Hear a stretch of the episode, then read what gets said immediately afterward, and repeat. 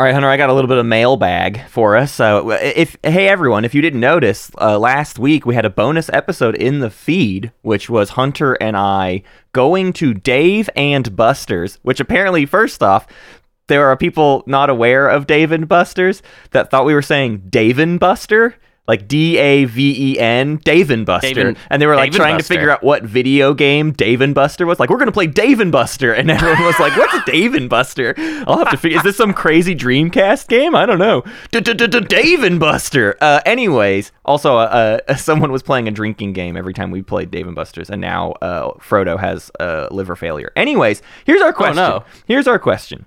For Mister From Mister E. Hunter, what's the difference between touching a Dave and Buster's Guitar Hero guitar and mm-hmm. touching any of the other controllers at the Dave and Buster's? Uh, here's the difference. Uh, the feeling of touching them. Okay. So I get where you're going with this. You try, you're trying to stump me here. You're trying to say, actually, it's all disgusting. Uh-huh. No. It's different. No, it isn't. Listen, you hold a guitar. You mm-hmm. cradle it next to your flesh. It gets straight up on your body. And then you wrap your entire hand around one end of it. And slide it around. Little, Move a lot. And like... you slide it around. And you press fast and furiously. And the when with your other hand, you kind of clench yeah. the plastic. Yeah. And you just go up and down, up and down, up you and down. You armpit so, sweat on the bottom half yeah. of the guitar. Like it's yo, you, yo, it's a full body this would experience. Be like, in order for the rest of the Dave and Buster's stuff to be as bad as the Guitar Hero thing, it would have to be like you lay your entire body uh-huh. on the one button. Right. For all the one Take button Take your games. Shirt off and put on this vest. Yeah. Press it with your chest. Like just just like chest pressed press the, the one button experience games that they have there. Smack it with your forehead. Yeah. You know? I hope we have quashed any doubt that Guitar Hero did in fact deserve to be last place on the Dave and yeah. Buster's ranking. Yeah. It was disgusting. Okay. And you and you know what? If you got if if, if you want to contradict us, how about you drive down to the Rogers Dave and Buster's at the Pinnacle Hills Mall? Okay? How about you go there and touch the Guitar Hero guitar if you love it so much? Let's go!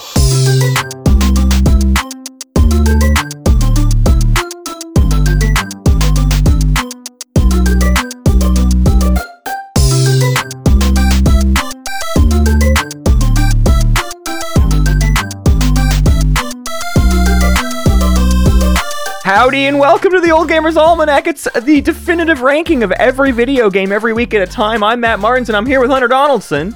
I'm Hunter Donaldson. Uh, I'm out of coffee. Oh, no. He's out of coffee. So. Well, guess what, Hunter? I've got a way to get you amped up, because this week, we're talking about To the Moon. To filled the with moon. High-octane neurodevelopmental disorders, brain-blistering, lifelong regrets, and e- e- epic repressed childhood trauma. You'll cry, you'll weep, and you won't know exactly how to talk about this to anyone around you. That's yeah.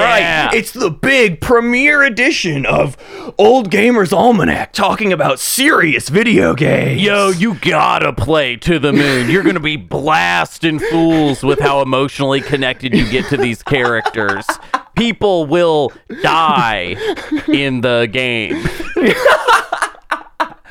Oh, the game man. Is about loss, bro, and you were gonna Dude. Lose. Yo, did you did you guys get the high score on on losing your loved ones in To the Moon? Yeah. Did you did you achieve self-reflection? I got the self-reflection achievement from To the Moon.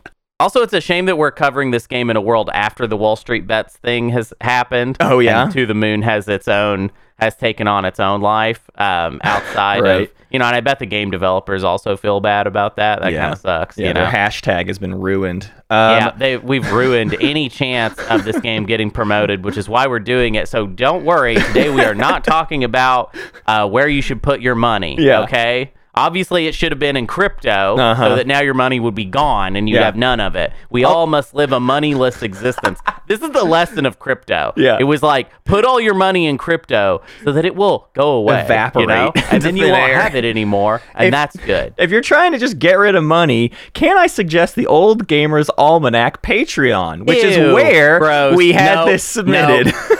No, uh, for just for that joke, Matt, detract some. Someone uh, unsub from, from I will, Patreon. I will delete D- five patrons. Patronage. Matt should not be financially, uh, you know... Rewarded. It, yeah, rewarded for that joke. So instead, we need to de-incentivize. Yes. So everyone abandon the Patreon now. Okay.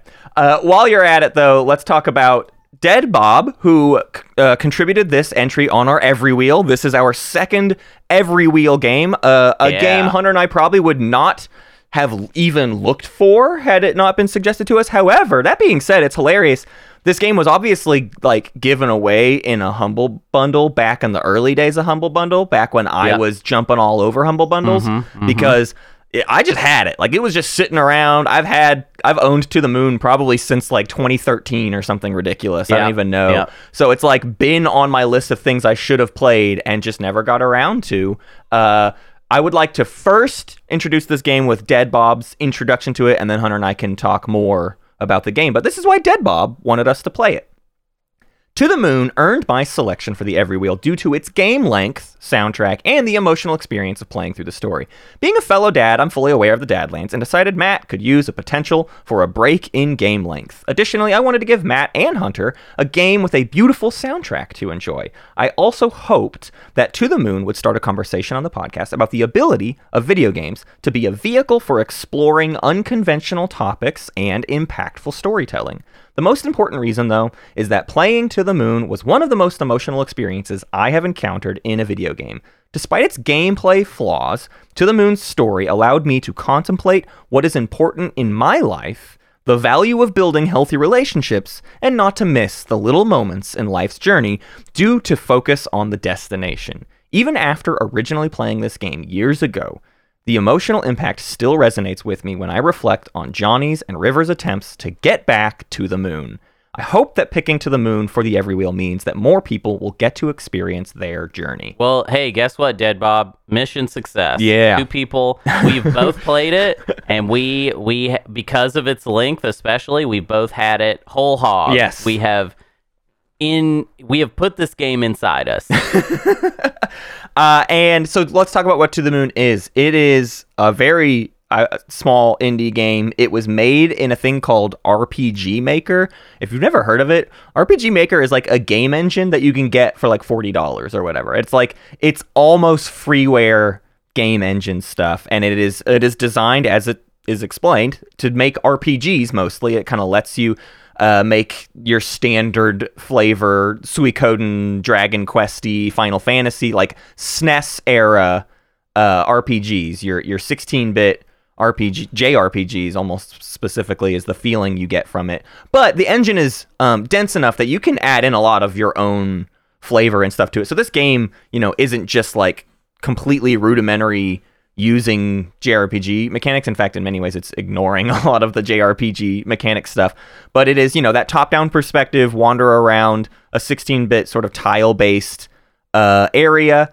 And To the Moon plays out being a sort of mystery game where you play as two uh, quote-unquote doctors or scientists or whatever you want to call the people that are in Eternal Sunshine of the Spotless Mind. Uh, they mm-hmm. jump inside of people's brains and can play around with their memories. And the idea is on a person's deathbed, they might have one final wish. It's a sort of Make-A-Wish Foundation where instead of taking you to, you know, a big ballpark and seeing one last, you know, big game, we can just implant the memory of having done something amazing into your... You can think you did something. And, and the yeah. final dying wish of this game... Uh, the person in this game is that he wants to go to the moon, and they have to figure out what that means to this person before they can just enact the wish. They have to go through your memories and discover how best to get you to the moon, and then that's kind of where the, the chief mysteries of the game play out. Yeah, the rules of the story are kind of interesting and, and pretty important for how it plays out, but like... they have to actually change aspects of your memory in order to sort of create this end result. They can't just, like, it's not a Game Shark. Yeah. They don't just type in slash moon right now uh, and then transport you there. They have to, like, adjust your life in order to make that work. Um, in particular, with the character of uh, Johnny, uh, who is the character in To the Moon, who wants to, his his dying wish is to go to the moon. Um, my one of my favorite scenes of the game is early on, they're having this very normal interaction with him where they're like, okay, cool. So you want to go to the moon. Um, that makes sense. Uh, why?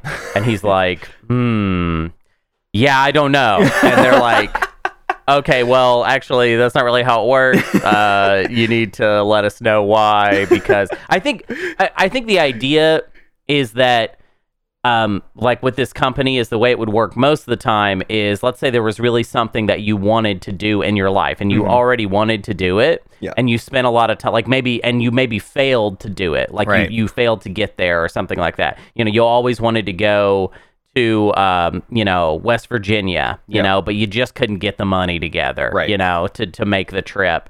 And so you never did that. So now we can grant you, you know, that that wish where you go meet the Mothman or whatever. Yeah. But uh, this, the whole thing is that this is abnormal because this guy doesn't know why he wants to go to the moon. So it's not like he spent his whole life being like, right. the moon, the moon, the moon. He just, he's just like, I don't know. I guess I, I guess that's what I want. Yeah. And so they're going to have a, a much more difficult time making it so that this guy ends up wanting to go to the moon in his memories. It's kind of complicated, actually. Yeah. Uh, now that I'm thinking about how the the how the story works. Yeah. Um. But but because uh the game is so specifically focused on, you know, the dialogue between the characters, uh you got you you get it. Yeah. But when you're playing it, you you you get what the what yeah. the story's going for here. Yeah. They they get you there really quickly, and so then the rest of the game plays out essentially. It, it, so. Uh, Dead Bob referenced the sort of gameplay flaws, as he put it.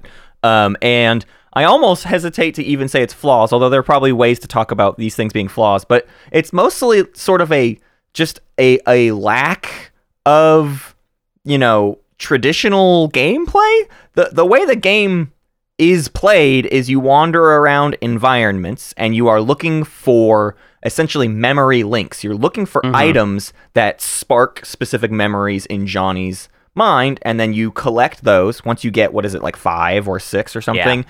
you take them to like a, a the most important item of that particular memory that you're wandering around in, and you uh, connect them all to that, and then that lets you go back further in Johnny's memory. And you're sort of just doing that over and over again of exploring an environment, find all the items, go to a new place. In the new place, you get some more story about what's been going on with Jo- Johnny's life. You're working backwards, so you very often experience a moment. They'll reference like something you don't know what they're talking about. You'll go back one step, and then you learn what they were just talking what about later was. on, what the context was. Yeah. You're constantly being right. introduced to the context.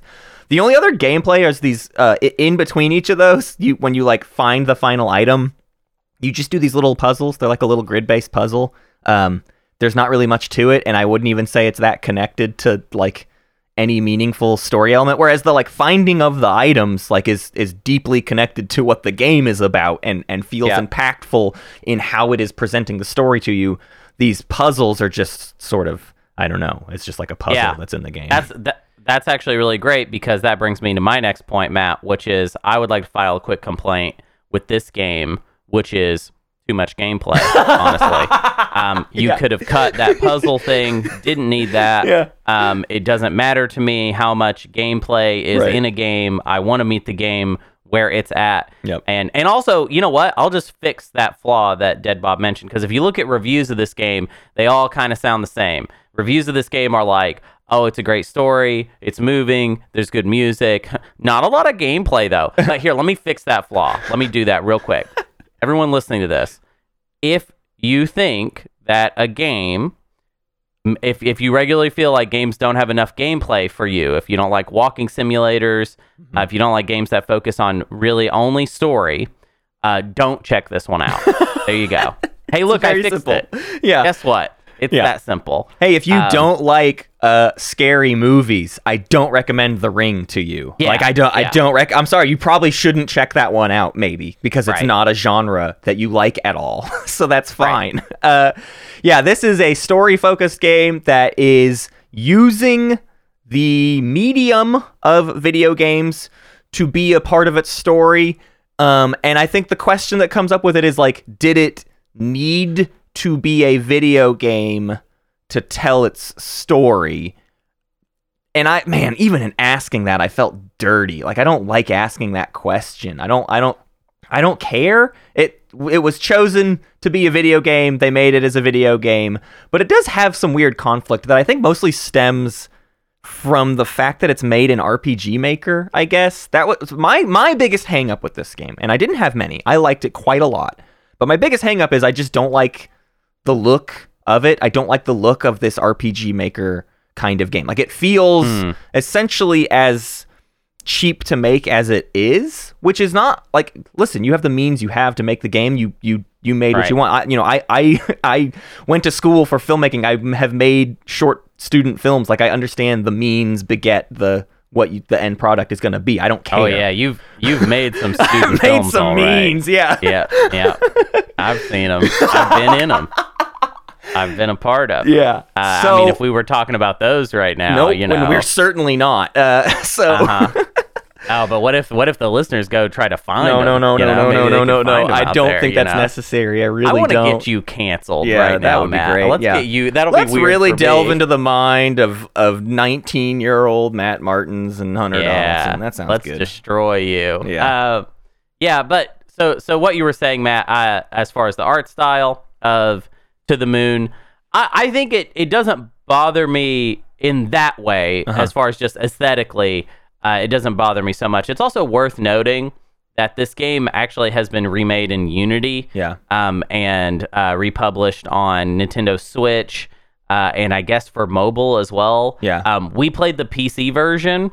Um, I just looked at a video of the Switch version and it looks a lot better. Yeah. So this is actually a game where I would recommend playing the Switch version above all else, probably. Yeah. yeah. I mean, without really looking into it. Or at least it. on I mean, mobile. I mean, on mobile, I can't imagine there's any mechanical issue. You're mostly just wa- like reading dialogue prompts, so uh yeah. I think it would be a perfectly acceptable mobile experience too. I just, who knows how it, if it runs great. Our, our at least my P C experience too had a little bit of occasional funky hiccups in how it was controlling. I don't know, it wasn't a big deal, but I just noticed it feeling like a little indie game. I mean, this is the first mm-hmm. release for this company that was an actual um like official release that they wanted people to pay money for. Everything before this was just their weird little indie stuff. You know what I mean? Like it, it very right. much is that energy of student films, or in this case, student game makers. And then they made their first commercial product. Like, but they're using the system they've been using. They know how to use R P G Maker. They're going to make a game in R P G Maker, and then they just happen to sell it or whatever. So there,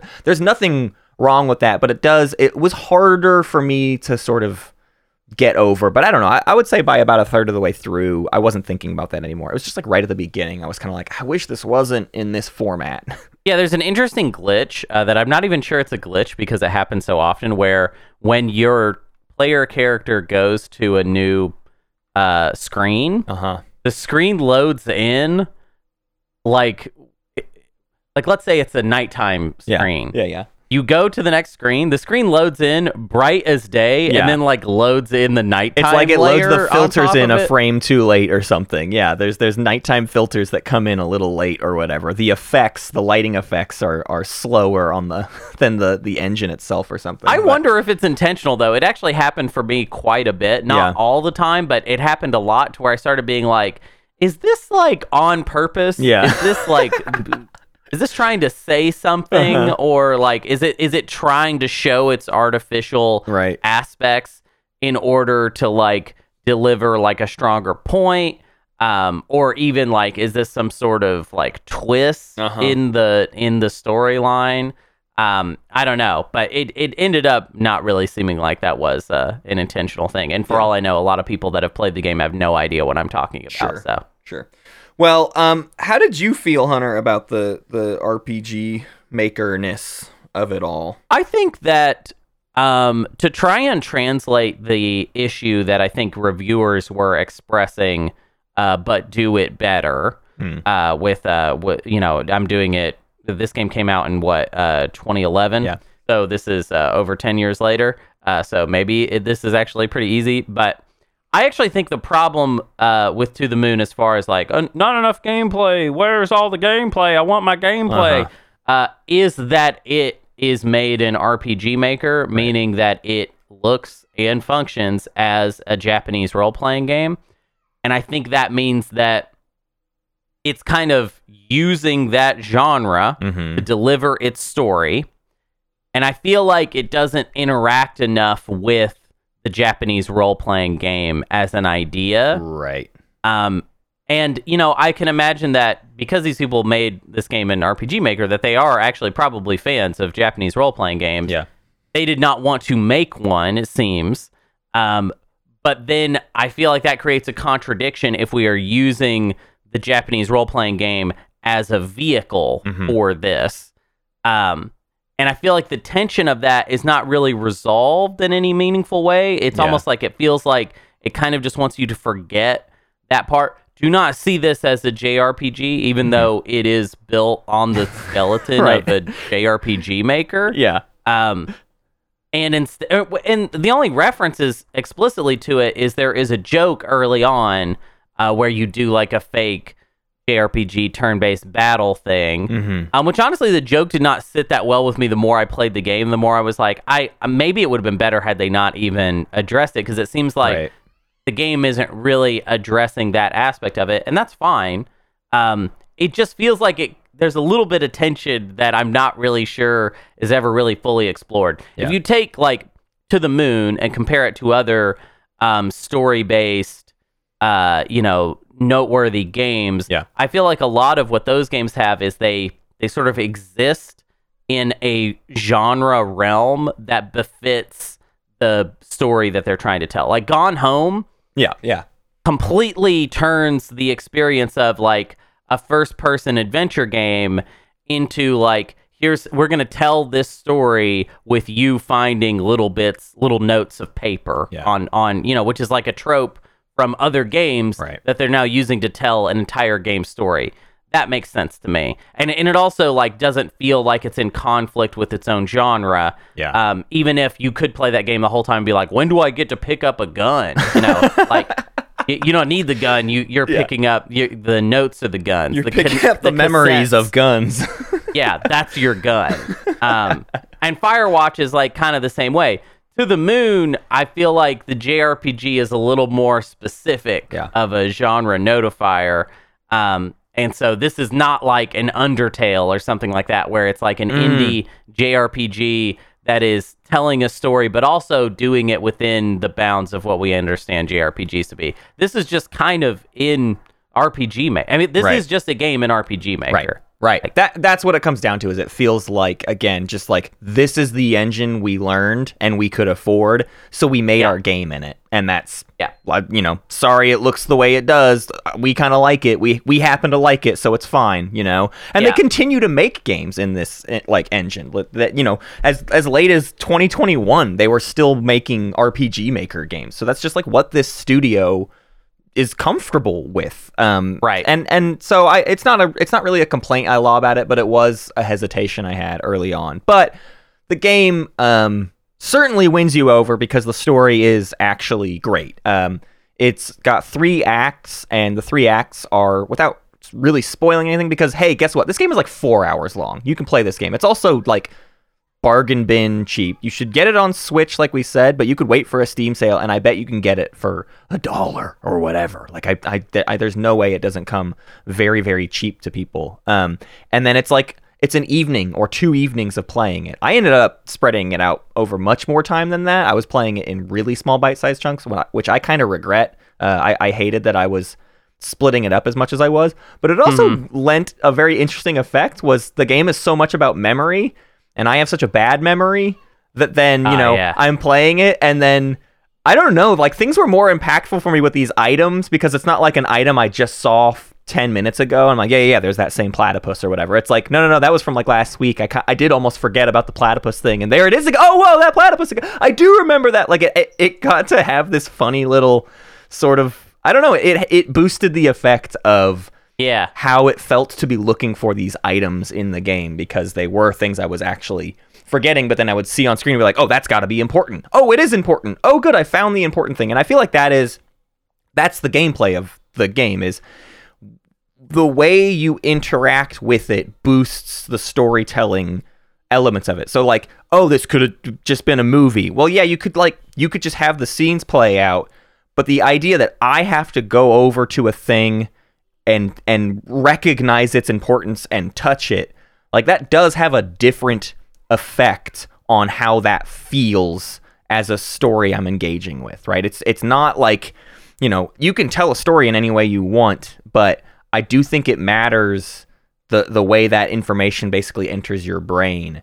And so I, I think that this story was meant to be told in a video game. I think it boosts the ability of the story to get its point across, especially when it comes to like your memories and how important they are to your life and how fleeting they can be and all that. Like I, I, I definitely got that, and I got it because of how I interacted with those things. Even if it wasn't, you know, it's a pretty linear game. Like you can't move on until you find all the items. It's not like there's choices in the game. It's not like you can ever do anything else, but I don't know. Right. The, the act that I have to do the controller input and click on the thing makes it stand out in my brain more. Yeah, absolutely. I think that, Matt, this is this is great. I think we have discovered that To the Moon is in fact a video game. We did it. Oh boy, everyone. Interesting. Approved. What? Finally, me and Matt showed up to a conversation twelve years late uh-huh. to declare yeah. that this video game show is this week covering another video game. Hooray. We've done Interesting. It. Uh, um, but yeah, I mean, I, I, I agree with your point, Matt. And I think that, you know, if someone were to play this and be like, ah, oh, you know, why, why isn't this just something else? Uh, that's silly. Yeah. Because it's not. It is the thing that it is. Right. And also the way a story is told uh, is is very mechanical. Mm-hmm. Um, and any every story is mechanical, right? So right. if a story exists in a game engine, it has been beated out to be in a game engine. Right. You can't just film it and then be like, well, now that's a movie, yeah. you know? Yeah. Uh, the, the, you watch the, you can watch The Last of Us T V show on H B O and, and learn that sometime, you know, that what, what parts of a game are a game and what parts can be a movie. Sometimes the show will just show you frames from the game, but with live action. And that, those are the worst parts. Those are the parts where it's like, this is completely unnecessary. We're not doing anything. And kind of pointless. yeah. yeah. So like, yeah, let, let, let everything be exactly what it is. Um, it would be cool to get an animated film uh, adaptation of this story. I think that's I think that's a more positive spin on it. Sure, is that uh, this is a game whose story really resonates. Yeah, and it especially I think would resonate a lot with an audience that is into animated movies. It feels like almost going for a uh, kind of Pixar tone of mm-hmm. uh, like a melodramatic, but yet life-affirming right, tone right. Uh, of, of of a story. Yeah, I agree. Yeah, it's got a it's got a Ghibli vibe to it, a sort of a, a sort of sad Totoro, mom is dying, Studio Ghibli vibe uh, or something. Sure. Yeah. Yeah. Um, so, well, let's let's talk then, I guess, about story without. I don't know how much we're going to spoil things. I really don't want to, but um, the the arc of the game is you spend a while exploring the memories, because what you're you, you're genuinely trying to figure out, why on earth does this guy want to go to the moon? And yeah. uh, you hit a point where you are blocked. You can't go you can't go any further in the memories. You can't go backwards mm-hmm. anymore. And that's more or less the end of Act One, is wait, there's literally something prohibiting us from getting that answer.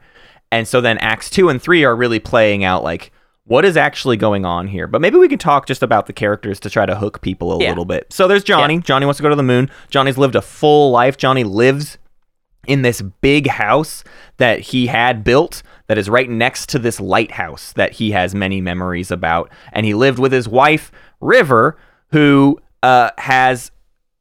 in. They reference it. They never directly address it. Uh, they reference the works of Tony Atwood, who, if you look that name up, you find out uh, he is a psychologist who studied Asperger's syndrome, which we now know is uh, a, a just a part of autism spectrum disorder. They've sort like you don't re- we don't really talk about Asperger's anymore. It's been folded into the broader study of autism. Mm-hmm. But you basically learn that uh, River, Johnny's wife, uh, grows up with autism, and uh, she dies a few years before Johnny, and the connection of what's going on with her in the later parts of her life, where she's, you know, you think she's kind of losing it. She's just, she's behaving very strangely. Mm-hmm. Trying to figure out why she's behaving strangely ends up being like directly linked to what the heck is going on with Johnny. And basically, um, by the end of the game, you know, you, you sort of learn that To the Moon is perhaps more of a symbol than it is a, he wasn't trying to be an astronaut in his life. To the moon yeah. means something very yeah. different to him. And the right. solution to helping him get to the moon is deeply more complicated than turn Johnny into an astronaut so that he can go to the moon. Right. Yeah, it ends up being a story that's very like, I don't know, it it, it kind of reflects on what is important in life.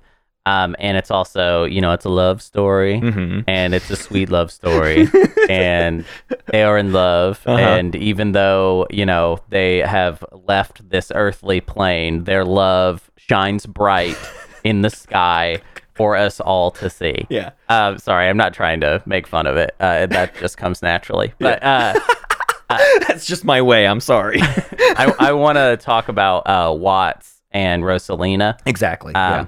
Who are the two scientists uh, that, or they aren't really, what are they scientists? They call them they, doctors, they but even codes. They have like issues with themselves being, like, I'll talk about minisodes later. There's like follow-ups to this, and and what exactly they are is complicated, but they're sort yeah. of scientists slash doctors.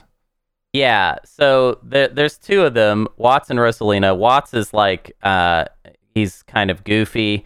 Uh, he makes a lot of uh, like, cultural references. Yeah. He has like a very nerdy sense of humor. Yeah. Um, I gotta say, I didn't really like him very much. Mm-hmm. I found his humor to be not, it kind of fell flat for me yeah. uh, most of the time. And I also found the way he was like kind of thirsty for his coworker a little bit uh, obnoxious.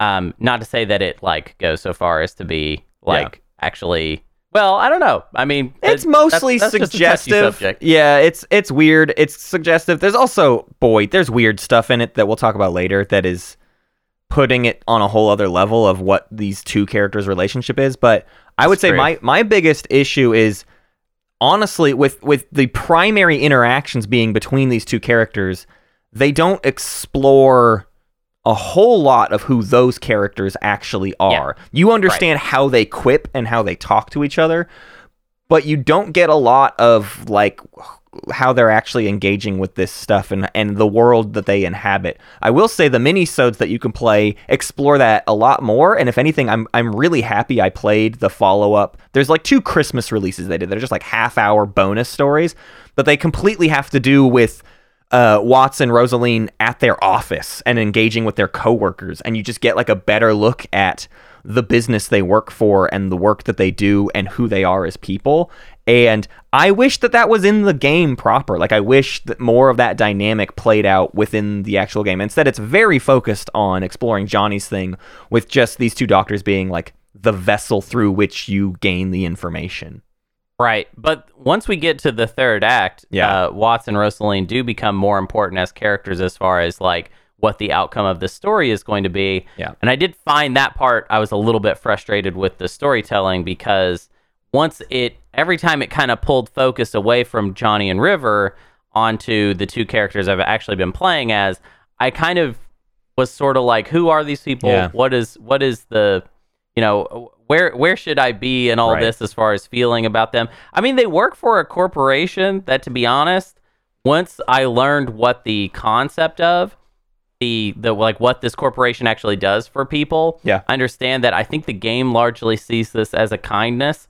I don't necessarily share in that opinion. Man, um, I, I tell you, I wish you played the first minisode because they directly address that. And it's like, why wasn't right, that well, in the game? Like, I, I know. It's like, why right. wasn't that? Uh, you could have had... I'm glad it was a four-hour experience, but it could have been like an eight-hour thing that fully fleshed all that stuff out, and, and it would have really contributed to like the problems that ended up creeping up. Because I agree. I, I think there's a core twist, it like close to the end of Act Three, that is like predicated on the idea that you understand these characters' motives, maybe, but you right. definitely don't. And so then yeah. the twist is just like, ah, we just did that. Like it really, it falls flat for me because you, you, you know, you basically are meant to feel that maybe one of the characters is sort of betraying the mission.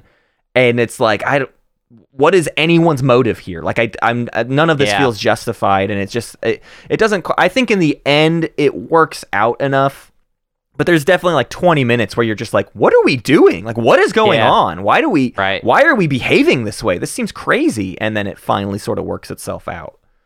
Yeah. I want to talk, I, let's get philosophical here, Matt. Okay. Oh, let's do um, it. So, because this is, a, I don't, I really don't want to spoil the story because it yes. feels like, you know, if you do listen to us talk about, and if you've heard enough at this point, like turn us off and just go play it. But sure. um, I think that I want to talk about the idea of what Sigmund Corp does mm-hmm. and like, do you, would you do it? Uh, right. Basically, would you want, if you were in a coma, uh-huh. would you want people to come in and then give you a fake memory, something mm-hmm. that did not happen, but it's nice. Yeah. And that is a note on which you leave the planet on. Absolutely, I would. Yes, without question, I would do that. I would sign up for this. I would do it. Really? Yeah, definitely. Um, uh, well, especially given how uh, quick I am to very often uh, sort of revel in negative feelings and thoughts. It would be great if in my final moments, I could just sort of ensure I'm not going to let myself wallow in anything, any regrets of my life. I don't think that's a thing a person needs in their final moments. It doesn't matter. I'm about to be dead anyways. So like, I would love to just sort of have some peace of mind, even if it's fake. I don't like, it doesn't, I don't think that matters to me. I would like to just be able to have a, a peace of, of mind at the end. Uh, I, I, I don't know why. Like, I understand regrets are a thing you use to grow from, right? Regrets mm-hmm. are something like, oh, I regret how I acted as a as a nineteen-year-old in my short films. I should grow from that and change my behavior so that I'm a better person moving forward. That doesn't mean anything when I'm about to not be alive anymore. There's no growth. There's nothing else I can change. So what is the benefit of me being like, no, I really wish I'd done more of X? Like, it doesn't, I, I don't see the value in that for myself. I just think, though, that, and maybe this is like, I feel like that is maybe putting too much importance on the final.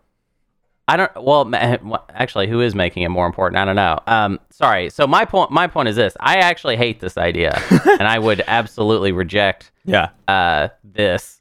Uh, obviously in the game, you know, people only get it. People if get they want it, it. Yeah. If they want it, it's not you know, forced obviously upon them. I would not be forced to get this. So yeah. it's not that big of a deal.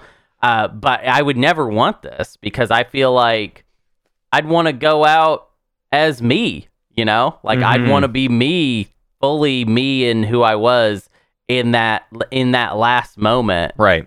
Um, then like sort of a not me. Like to me, it like it's it yeah, it's changing who you are at the last second, yeah.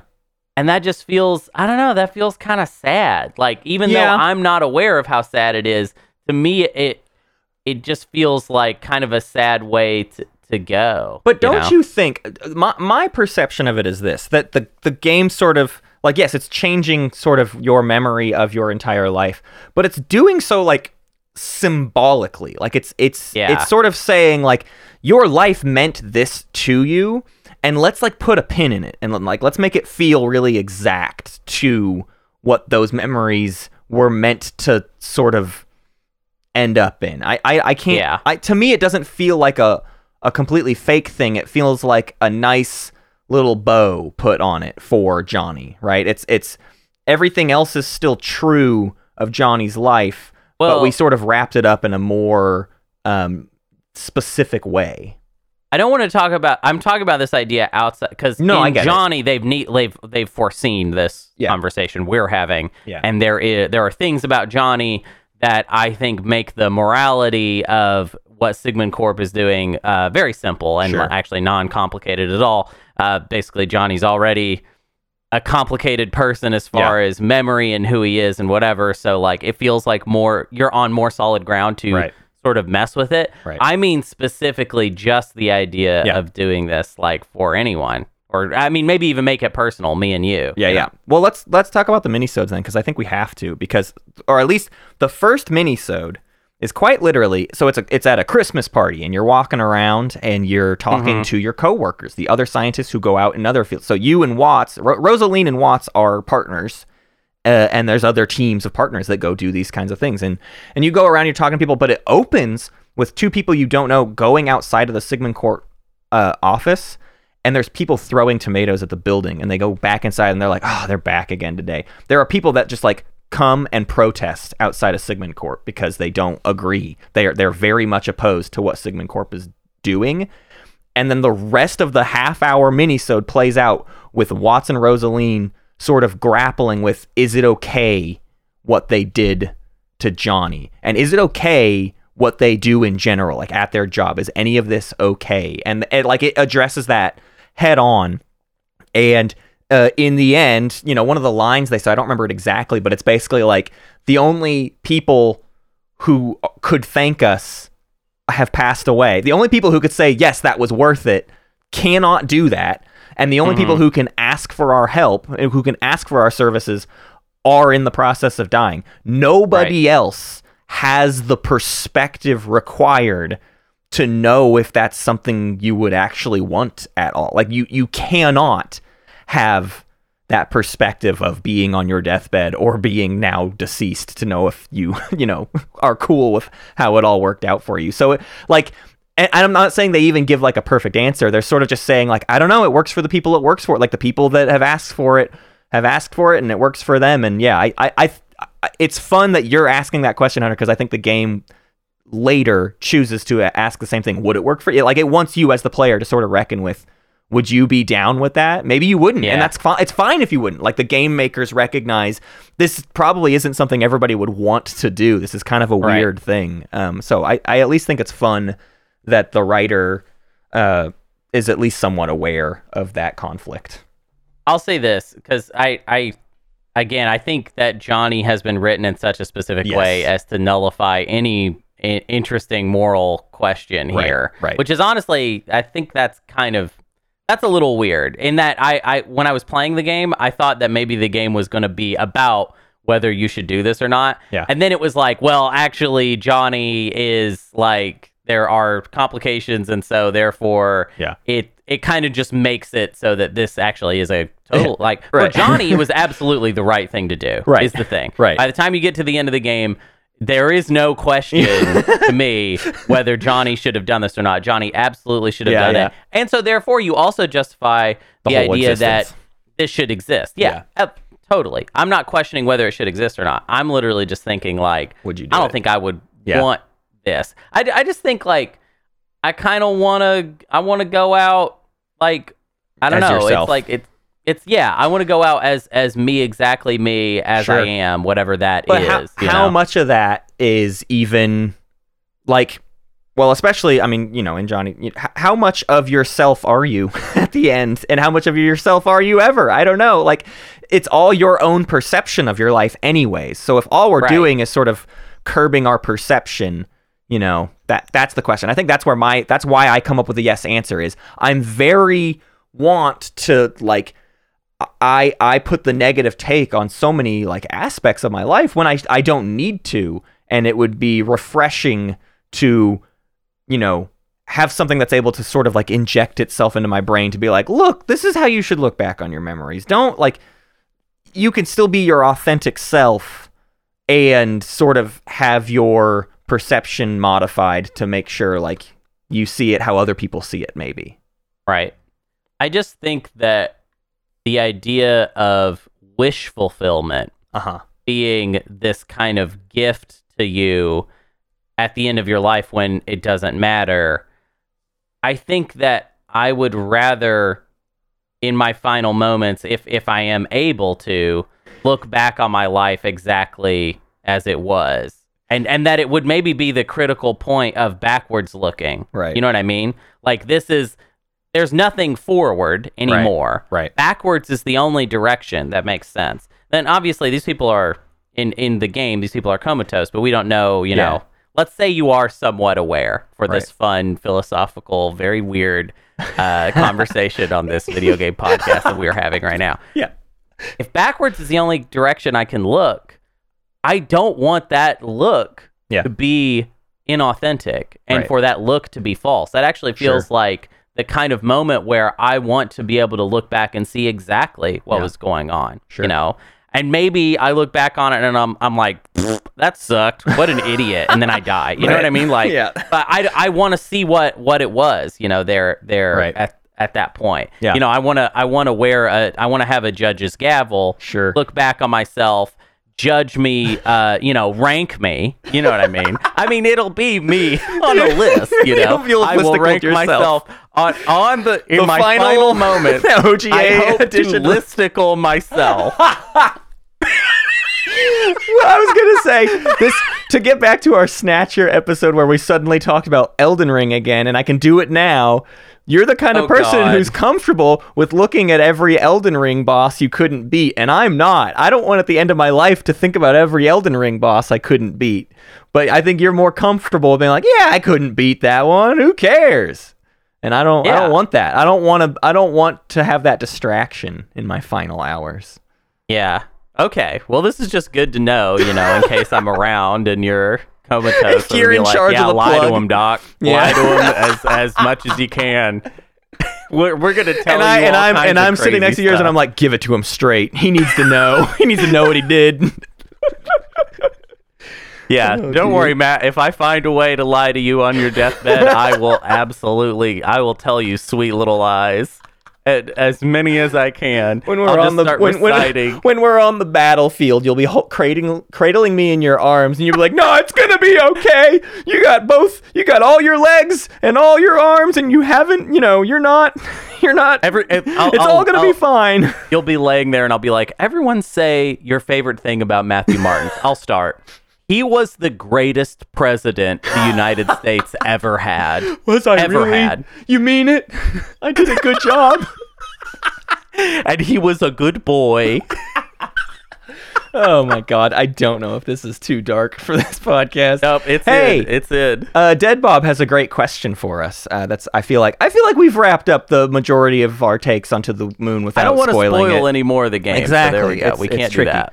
Uh, but Dead Bob asks, I thought it would be interesting to hear a side list of y'all's most impactful experiences in playing games or most emotional story experiences. So other stuff that connected with you, um, of which this game this game is certainly on that list. I mean, this this is an impactful game. It, it genuinely, like Dead Bob said, it makes you think about how you interact with your own memories of your life. And I, I think it is a genuinely touching story that I... Yeah. I wish it stinks when a game is introduced to you as, oh, it's going to be impactful. Doesn't that doesn't that kind of it removes at least an inkling of the maximum impactfulness the game can yeah. have for the you. Discovery aspect. Yeah. Well, I don't know if it removes that, but it creates a barrier yes. now for it to transcend. Right. Which is that you've been given some sort of expectation.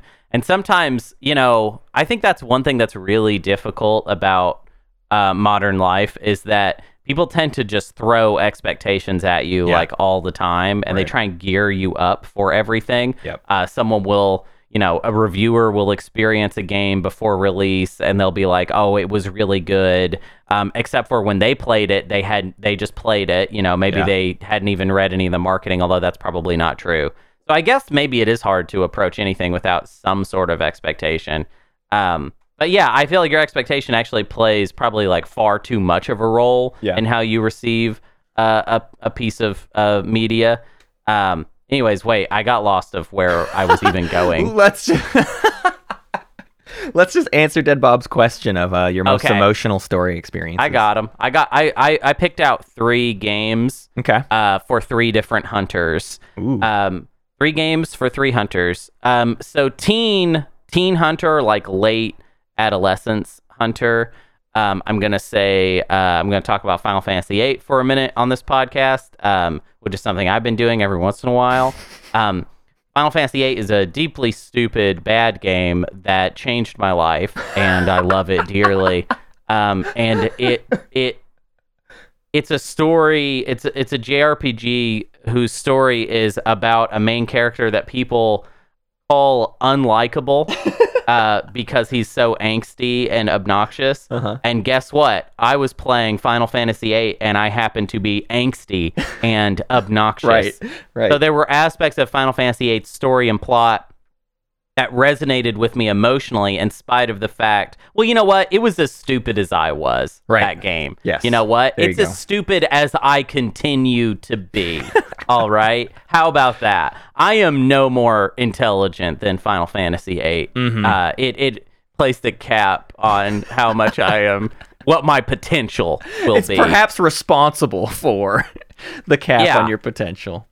I just related to that game so dang much just because, yeah. like, The the guy, so the main character's name is Squall, and uh, he has a lot of internal monologue uh, responses mm. to things that characters are saying that I very much related to at the time. Like like Squall, people will be saying stuff, and maybe they'll even say stuff to Squall, and Squall will, instead of even responding verbally, will just not respond and think in his head, whatever.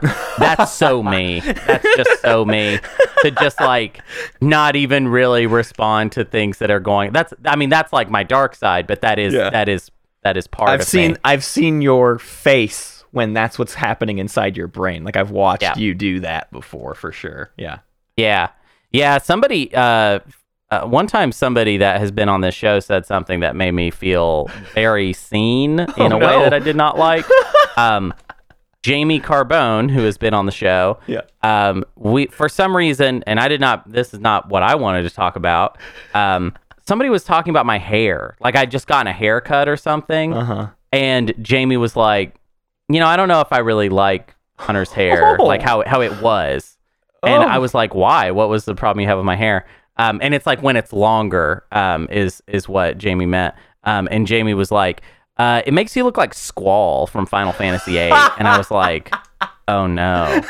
Oh God. And I just like, it really, it should not have, you know, obviously now the podcast people, y'all know, Jamie did not know why that would make me Wreck feel you. Weird. Yeah. But it made me feel a little bit like Final Fantasy eight had gotten cl- like written into my soul mm-hmm. where I'm now I'm expressing it in ways that I don't even understand.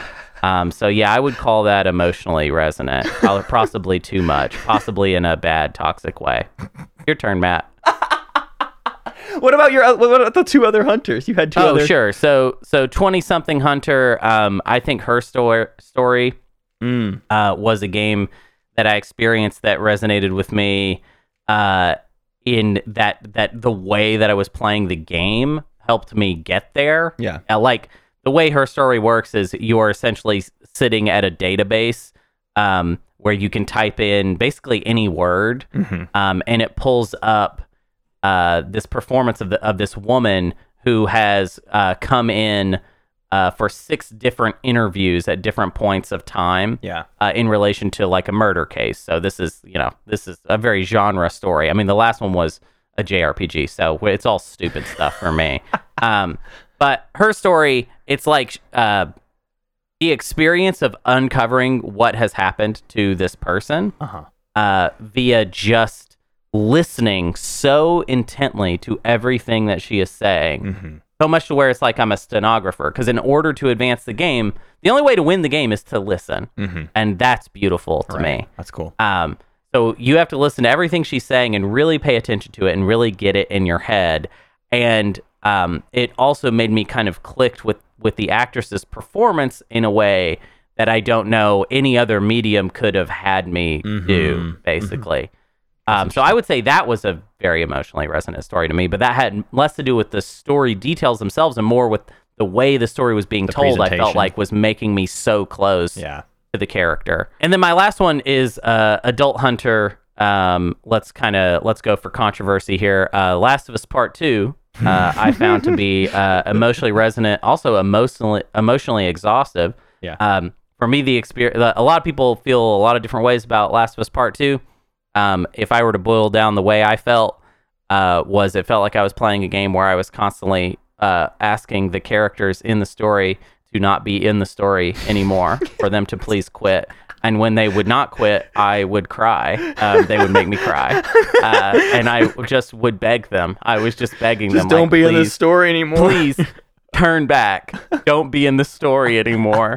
And they just wouldn't. And the fact that they wouldn't just kind of just tore me up inside. Yeah. Yeah. And it's not subtle. And it's not... It's probably also stupid, mm-hmm. really. Mm-hmm. So the But the effect of it was so... like massive on yeah, me right. that I, in finishing Last of Us Part Two, I've never felt like a game pushed me emotionally to that extent ever before. Um, and I know a lot of people uh, don't like it, and that's also cool. I mean, like I said, that's also I'm cool. stupid, and these are all stupid games, sure. and I'm a stupid person. Yeah. So Speaking go. of stupid, I'll talk about some of mine. Uh, I have my young ones, which is I was not good at emotionally connecting with games uh, when I was younger. I didn't play very many story-focused games until maybe teenage years, and then even then it was like, nah, I'm playing Halo. Uh, but the very first one I can think of is just Kingdom Hearts two, because Kingdom Hearts oh two God. really felt like the end of uh, my first proper like epic. I didn't play long games, you know what I mean? Like I right. didn't play anything that was, and so I played Kingdom Hearts one and two, and so then by the end of two, I mean, what you're you're maybe like sixty hours deep or something like that. Like that's mm-hmm. the most time I put into one story. And then of course that game is just playing with you, like it's just playing Sanctuary by Utada Hikaru. And so you just, you know, you just as a as a sixteen-year-old angsty. It, that's my that's my Final Fantasy eight, right? Is my angsty boy is just like, yeah, I'm crying, and mm-hmm. and, and we're in the water, and we're reaching out our hands for each other, and we love each okay. other, I guess. So that's real quick though. I just want to point out, yeah, well, we we're the same age basically. I know. Um, Final Fantasy eight came out in nineteen ninety-eight I'm, or nineteen ninety-nine. I'm aware. Kingdom Hearts two. Yeah. Comes out in I mean I just I'm telling you, you I was emotional I'm telling you I'm emotionally unintelligent. I'm here telling you that I didn't I mean, play I, wait, these wait. kinds of no, games. No, Matt, I'm the emotionally unintelligent one. Uh-huh, okay, I uh-huh. already took that spot. Yeah, Did you yeah. hear me just do no, my five you minutes have, on that? St- you can't steal that from me. Okay. Well, it so gets be worse. An adult it gets and worse. Have adult feelings, because otherwise, what is the show? No, Hunter. Is it just a bunch of adults? You're gonna uh, hate show my up second one. Two- You're okay, going to hate my second one, because my next one that I, I actively remember talking to people about and being like, I really connected with that, with the, the ending of this story, was Grand Theft Auto four. Uh, that ending, I don't know why, it like clicked with me at the time. I can't, I, it doesn't make any sense now, and I need to replay that game to like understand what was going on, but like I thought the ending of that game was uh, like... brilliant at at the time, and and not even at the time of release. We're, this is also a few years removed from that. This is in college. Like I'm I'm like mm-hmm. I'm like second year of college when I finally beat Grand Theft Auto four, mm-hmm. and I'm just like, that was brilliant. That was a yeah. masterclass. Yeah. So let's talk about actual good answers now, because I would now that I've publicly shamed Wait, myself. Wait, is that it? You, no, no, no. You, you, That's they're... my young ones, but I have oh, okay. I have I have my good ones, which. I mean, one of one of them you've heard on this show before, Celeste. I mean, I'm not kidding when I oh, say yeah. the feather moment, like, was a breaking point for me. Like, I, I can relive the breathing exercise and the way that everything surrounding that feather felt. And that go, you know, go back and listen to the Celeste episode, and you will hear me talk about that being an emotionally resonant thing. The other one that's like on a slightly different scale. And it stinks because it's a game by Jonathan Blow, who is just a person I don't like. But his game, The Witness, uh, is sort of that canonical, you know, at the beginning of this show, I talked about my second favorite game being Hyper Light Drifter. At that time, what I would consider my favorite game would have been The Witness. Mm-hmm. And it's because that game, even though it's not a, it's not a story and it's not a, an emotionally resonant thing, like it's not doing, it's not tugging at your heartstrings. It's not trying to do that. But it does have a lot of stuff in it that, and it's funny because we were just talking about this recently in the Discord, and there's a lot of people who bounce off of the sort of bogus contemplative nature of that game. You find a bunch of audio yeah. recordings that are just sort of remarking on theories of game design and interactions with mm-hmm. puzzles and things like that. And I think to people with plenty of experience, that stuff comes off as really dumb and just sort of egotistical or whatever. But again, I I didn't have that language in me. But before that, I, I hadn't thought of games in that way. So for me, that game like really clicked into my brain and was like teaching me how to enjoy things for the sake of their own enjoyment, right? It's it's the mm-hmm. thing of, my grandma has done a crossword puzzle every single morning, like every day of her life since she was like eighteen years old, right? That it's, right. Because it's just the act of doing it is the fun thing. It's not the challenge of, it's just, no, I just like, I just, it's my little habit. It's my little thing. I like solving them for the sake of solving them. And I he hadn't just likes it. Yeah, I hadn't internalized that before. So The Witness like was something that really clicked with me for many, many years, and still is something I think about.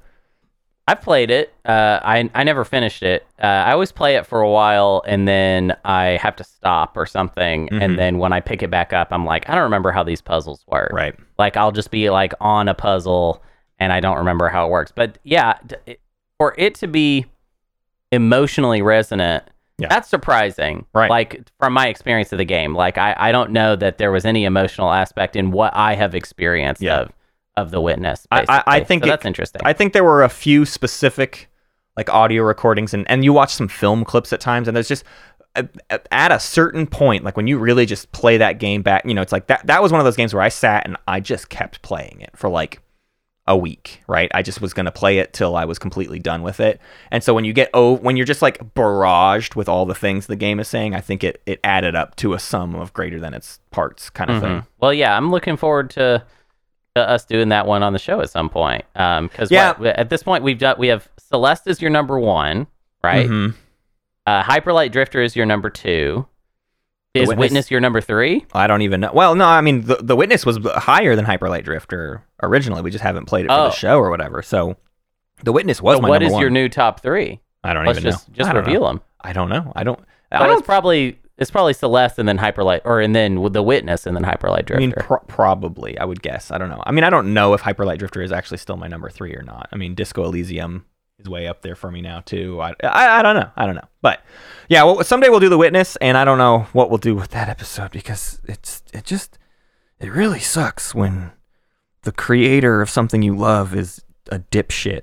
Like, that sucks so hard. Yeah, but, okay, but... You know what? I don't want to say any definitive statements. Sure, no, absolutely, guy. exactly. That's the I, problem. That's why I don't want to talk about his game on the show. It's like, I don't want to talk about him, and maybe right, that's what we I just probably do. Just wouldn't we just talk choose about to do it. That. Like, yeah. The thing about Jonathan Blow, too, is like, I feel like The Witness doesn't really even have... It's not like he makes games where he's like... It's not like he's Bennett Foddy. Yeah, yeah, yeah. And literally he's making a game... putting his own name on it, and then whispering in your ear the whole time. Right. Anyways, enough enough of that. Enough of that. Hey, you know what we need to actually do, though? We need to decide yeah. where To the Moon goes on yeah. our ranking. Yeah.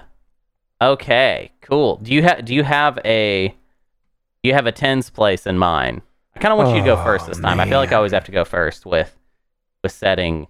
the kind of tone setting part. And I kind of want to hear... You think so? I don't feel like I've ever... I don't remember you going first... Maybe you have. I don't know. I'm not saying you're wrong. I'm saying I don't remember. Because I, because I have my own list. Right. You have a spot. I can always tell you like really fast. Yeah. I, this is so tough for me because they're like, obviously I relate back to our Snatcher episode recently where Snatcher was like getting me to think a lot about games with low interactivity. And I'm like really invested in that right now, specifically, right? So To the Moon is coming in at a hot moment for this kind of game in Matt's yeah. brain, right? Where I'm like, I want low interactivity games right now. I'm really, really in- enjoying that. And so it's hard for me to like get objective with myself. Like I'm, I, you know, there's a part of me that like, I liked the story of To the Moon more than the story of Snatcher. So does that mean it needs to go above Snatcher? Well, I don't know, because there's so many things about Snatcher stylistically, mechanically, that I like much more than To the Moon, right? I don't like that To the Moon is this R P G Maker thing, and, you know, it's not um, as cool of a world as Snatcher, even though I do think the world of To the Moon is is pretty neat, especially after playing the two minisodes that sort of expound on it and do a little bit more. Mm-hmm. I think it gets even more interesting. But, you know, it's not... It's not some Kojima thing, but also sometimes that's a benefit, the Kojima stuff, like the Kojima nature of Snatcher and all the weird absolutely women stuff knocks it down a lot of points. So it's like, I, but I can't see To the Moon in the teens. Like I, I that, that feels kind of absurd to me. Uh, so I feel like it's maybe more of a, maybe even the forties or like a thirty-five to forty-five kind of range where it's like, it was a pretty much predominantly positive experience. I don't have anything, you know, I, it's not mm-hmm. into the territory of games lower on the list where I'm like, I have some real big problems with this game. Um, But, you know, the thirties and forties are a strange spot for me because I think that's where I have the right. most disparity from the list itself, where it's like, you know, I like Kirby Superstar more than it is placed on the list. I like, you know, a lot of these things, different amounts. So, yeah, I don't know. I, I think I have to go broad and sort of say thirties or forties, maybe thirty-five to forty-five is like the safest target for me. Yeah, well, that's funny because I was going to say forties. So mm-hmm. there you go. Um, so let's maybe do thirty-five to forty-five. It seems like that okay. seems like a good, uh, a good tens to read out. Yeah. Um, so our number thirty-five on this list, which I think actually will be relevant to this conversation, is Secret of Monkey Island. Yeah. Number thirty-six is Kirby Superstar, and then Mass Effect three, Klonoa two, Sonic the Hedgehog, nineteen ninety-one, Teenage Mutant Ninja Turtles, Shredder's Revenge, Halo three, Journey, Inside, Journey to Silius, and then number forty-five is Mario Kart sixty-four. Mm-hmm. Let's start at forty-five. Is To the Moon better yeah. than Mario Kart sixty-four? See, like, what are we wow. even doing? What is this stupid show? Here, actually, I want to start with one more than that, because you, you were saying forties in general. Like, do you at least feel that To the Moon above Inscription feels okay? Or does that even uh, feel weird to you? Um, yeah, yeah. No, I'm I'm okay with that. Yeah. But I'm I'm It yeah, above I'm okay. It above Mass Effect two is maybe a whole is a beast of a different color. I don't know, but but above Inscription feels fine to me. Um so Wait, where is Inscription? Did I read out Inscription? No, no, no. I'm saying Inscription is number forty-six, so it's literally one step below. So oh, I'm saying sure. if we're starting at forty-five, are we allowing the argument that it is patently above Inscription? that that's that yeah, yeah. so yeah so the absolutely. Mario Kart sixty-four thing then is, you know, mechanically Mario Kart sixty-four is, you know, a, a great game that has uh is, you know, still sort of nostalgically playable by people, but it's like I don't think people are playing Mario Kart sixty-four in the modern day because it's anywhere close to still the best Mario Kart, right? Like, I think people play it because they remember playing Mario Kart sixty-four as a kid. I don't think you can get a fifteen year old to play Mario Kart sixty-four and mm-hmm. have them have anywhere close to the same emotions that our age range has with Mario Kart sixty-four. So sure. I think there's an importance to Mario Kart sixty-four, but I, I think what To the Moon is doing is more interesting across the board. Like, Mario Kart sixty-four is a is a great kart racer.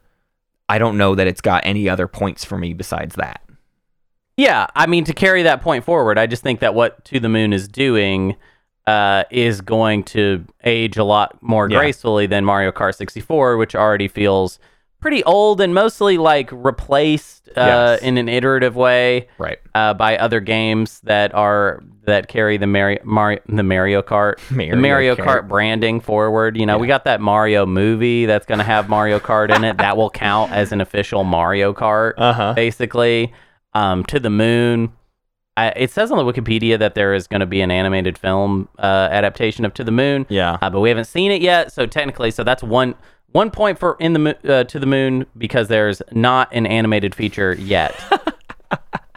So there Fantastic. You go. Uh, okay, so then To the Moon and Journey to Silius. This one's easy for me because Journey to Silius, like, story's not doing anything. It's it's a fine N E S game that never did anything special for me. You you are the the stronger feelings for Journey to Silius person, but for me, it's not even like To the Moon just jumps ahead of Journey to Silius for sure. Yeah, Journey to Silius has, I don't know, it just has badass music, and uh, yeah, it it it was very fun to play. Um, I don't mind letting To the Moon go above it, um, even though, you know, for on my list, Journey to Silius is like number thirty-four, mm-hmm. um, so it's like ten. It's like there's a difference of ten there. Yeah. Um, I just think Journey to Silius was a cool game, and when I played it, I felt like I was, I, I felt like I was playing like a a, a hidden gem. Yes. A, a game that that I wish more people had played, especially if you like that kind of thing. Now, right. a lot of people don't like any games released for the N- Nintendo Entertainment System. Full stop. Right. It, except for like maybe Mario Brothers three. Yeah. Well, what's, um, and that's uh, fine. It's yeah. not for you, and it's not going to change your your opinion in that way. But I do like games like that. Right, and it's hilarious because that's where we started this episode. To the Moon is the same. Th- like, some people don't like story games with very little right. interactivity. And, you know, it's like all of the same thing. So it's just a, kind of a matter of, like, which of these sort of niche genre hidden gem things, you know, is, I guess, worthy of this dumb list's praise. And so, I don't know. I, I, I, it feels like we're already slowing down, which I'm okay with, because I'm looking ahead and I'm already seeing the Journey conversation being too much to bear, right? Like the, the, mm-hmm. d- like Journey is easily above To the Moon, uh, for, for me. So it is going to fall in this Journey to Silius Inside territory. Ah. So maybe we can look ahead. Maybe Journey to Silius is contestable. I like To the Moon okay. more, but you like Journey yeah, to yeah. Silius more. Yeah, but yeah, maybe yeah. we decide based on Inside. Okay. I give, between Inside and To the Moon, I actually give To the Moon the edge, but I am a little bit of an Inside hater, disliker, disliker. Not a hater. No, you're not, not a hater. No, I agree. Not a hater. It's yeah. number forty-eight on my list. That's yeah. that's pretty good. That that beats out a lot of games. Yeah. Um, but I think, you know, they're both games where Inside is definitely uh more of a gamey game, but I think honestly, it's, to me, that point is. That doesn't mean anything to uh-huh. me. Um, I think the end result of playing Inside uh, made me go like, cool. Oh, what a what a fun, cool gameplay yeah, hook. And then the game twist. was over and I was like, what What was that game? Yeah. To the Moon uh, does not evolve gameplay-wise at all. However, when it ends, I'm like, oh, I know what this is now. Yeah. So I feel like To the Moon is a little more succinct. It's also a little more positive. It's more life-affirming.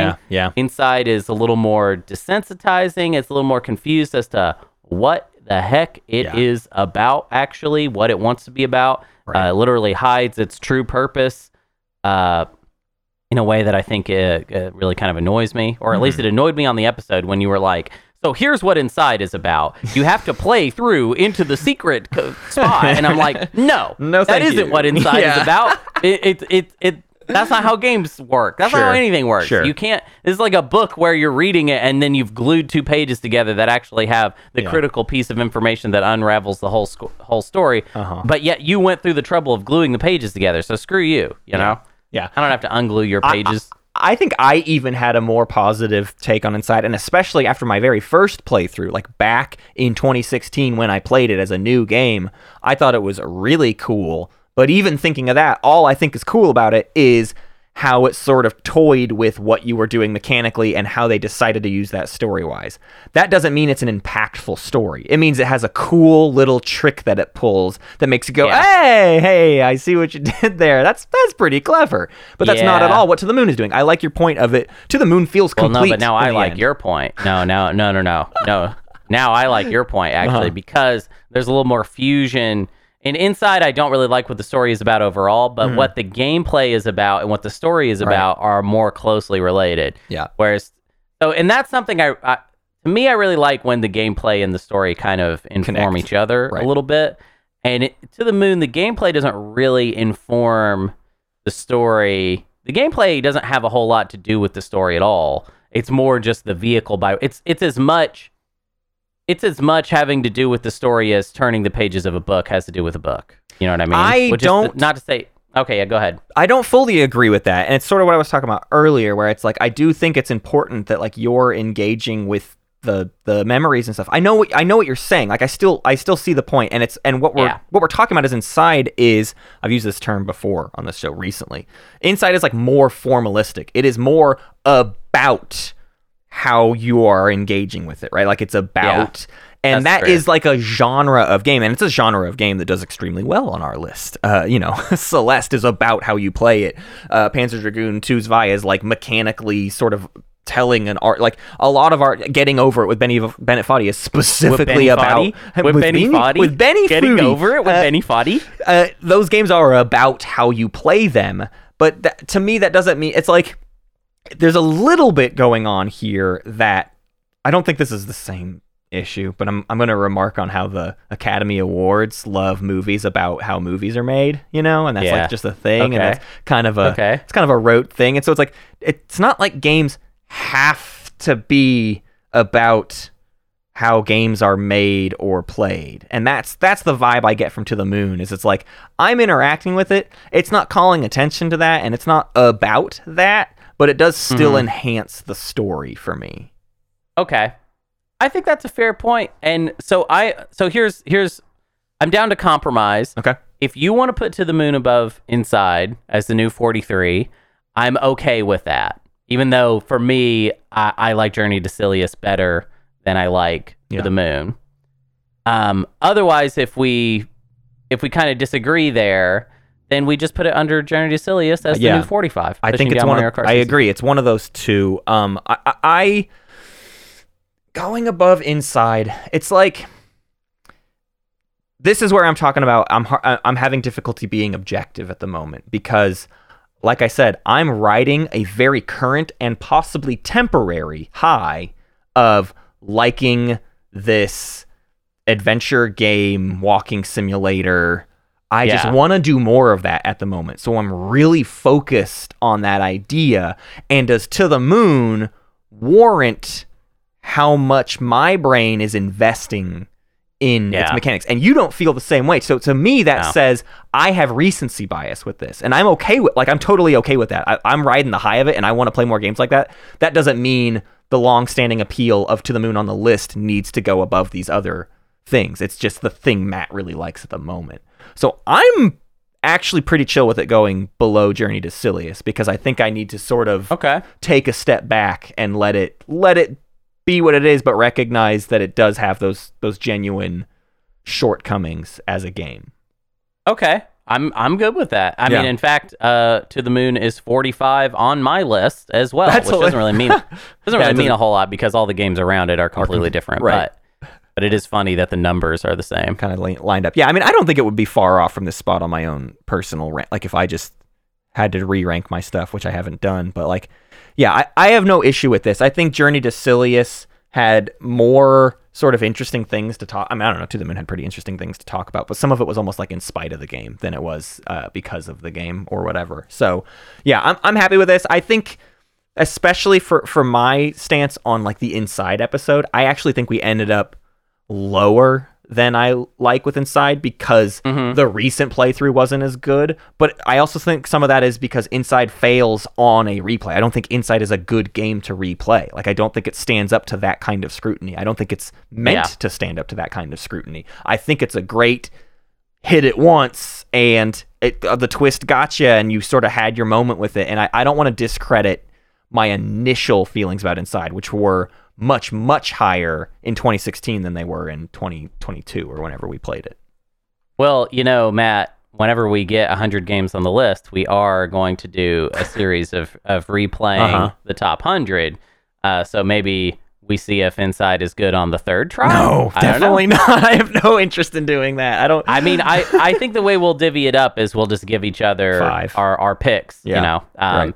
And then, yeah, that'll be ten weeks of talking about games we've already talked about. However, hopefully they'll all be games that are worth talking about right. again for some reason or right. other. Game, games um, and not just us re- repeating. Yeah. Um, also, it'll be cool to have ten weeks where um, the homework is stuff I've already done and can redo very easily right. and is fresh on my mind and stuff. Right. Um, so yeah, that'll that'll be exciting. Although that won't be for um, twenty. Let's see, seven, eight more episodes. We got to do season weeks, two. Yeah, yeah. it'll be yeah. next year, or it'll be end of this year, or whatever.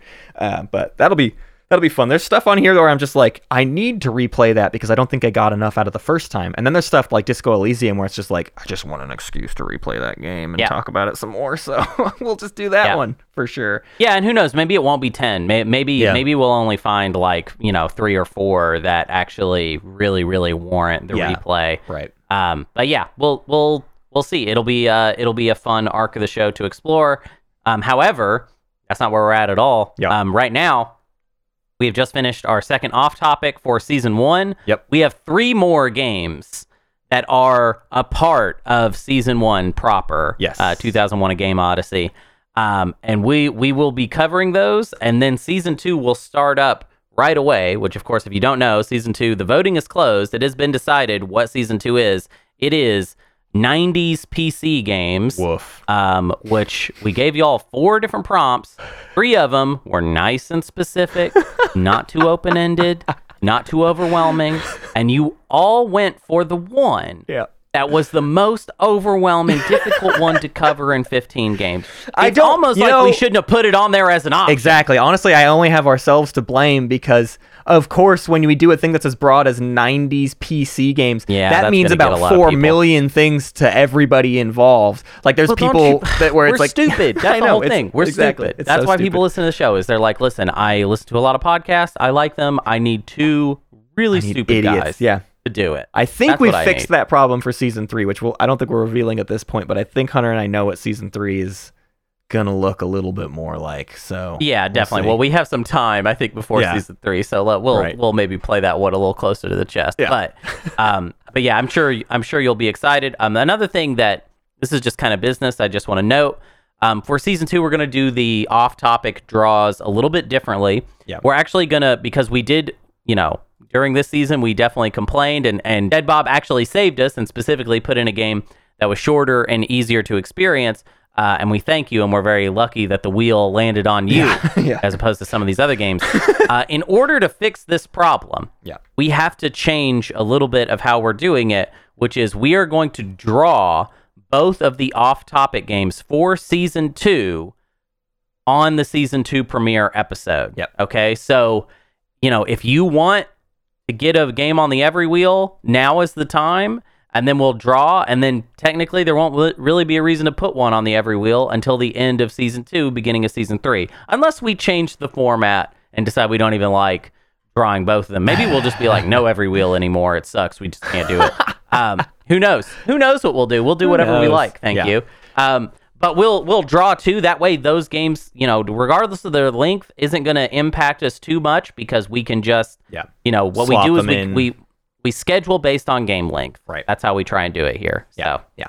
Uh, well, so look forward to the last three games of two thousand one and Game Odyssey: Black and White, Final Fantasy X, and Eco. And then, just so people, I guess, are aware, the way it'll play out is we will have a season finale episode the week after Eco. And that will be, let's let's wrap up this conversation of two thousand one, A Game Odyssey. Let's give that, yeah. it's, it's you know, we'll have to do the final ranking of the two thousand one games. We'll probably just sort of reminisce a lot. And then the next week will be an episode that is just the season premiere uh, and the draft for season two. So last time we sort of did the re-ranking and the draft all in one super, it was like a three yeah. and a half hour long episode. We're splitting yeah. that up for, for this coming year. So don't don't expect yeah. the, the deluge of way too much stuff. It also gives us an opportunity to buy ourselves like an extra week to like get the games played. Uh, so yeah, look look forward to a season finale and a season premiere, hopefully being sort of the the new structure of how this show works with these seasons. Yeah.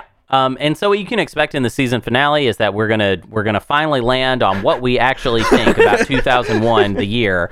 Uh, I'm I'm planning on us reading some E G Ms yeah. uh, as homework for that episode. Yeah. Um, but beyond that, it'll mostly just be us hanging out.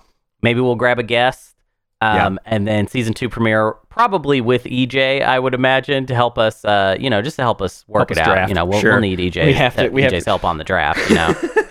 The chaos energy of E J making sure we can't bicker for too long, I think, is, yes. is sort well, of the Well, we'll definitely... The thing is, you need three for a draft, vote, yes. right? Because right. then if we differ, then we need a tiebreaker, right. and so it has to be three. It can't be four.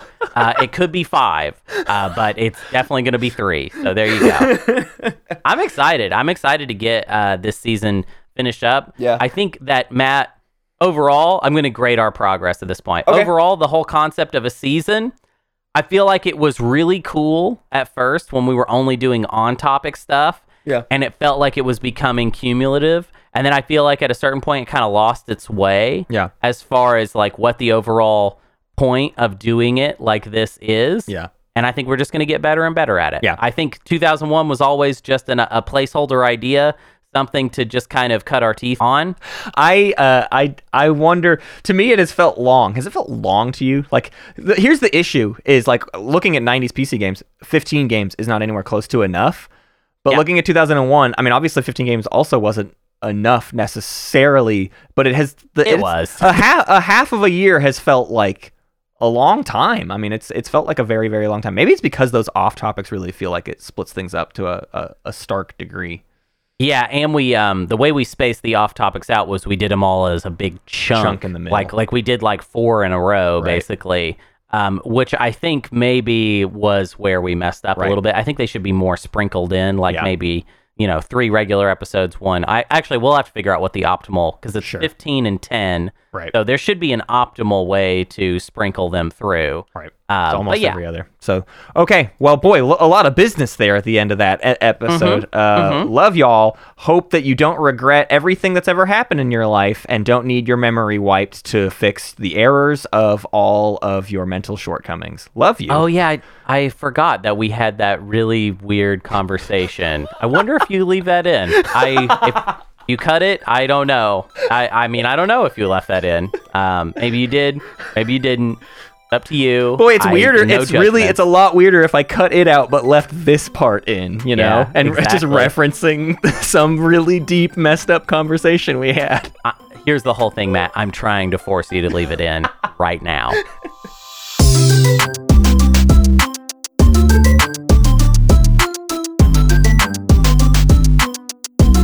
Old Gamers Almanac is produced by Matt Martins and Hunter Donaldson, with music by Knight Corey. If you liked our little show, consider giving us a five-star rating or heading over to patreon dot com slash old gamers almanac.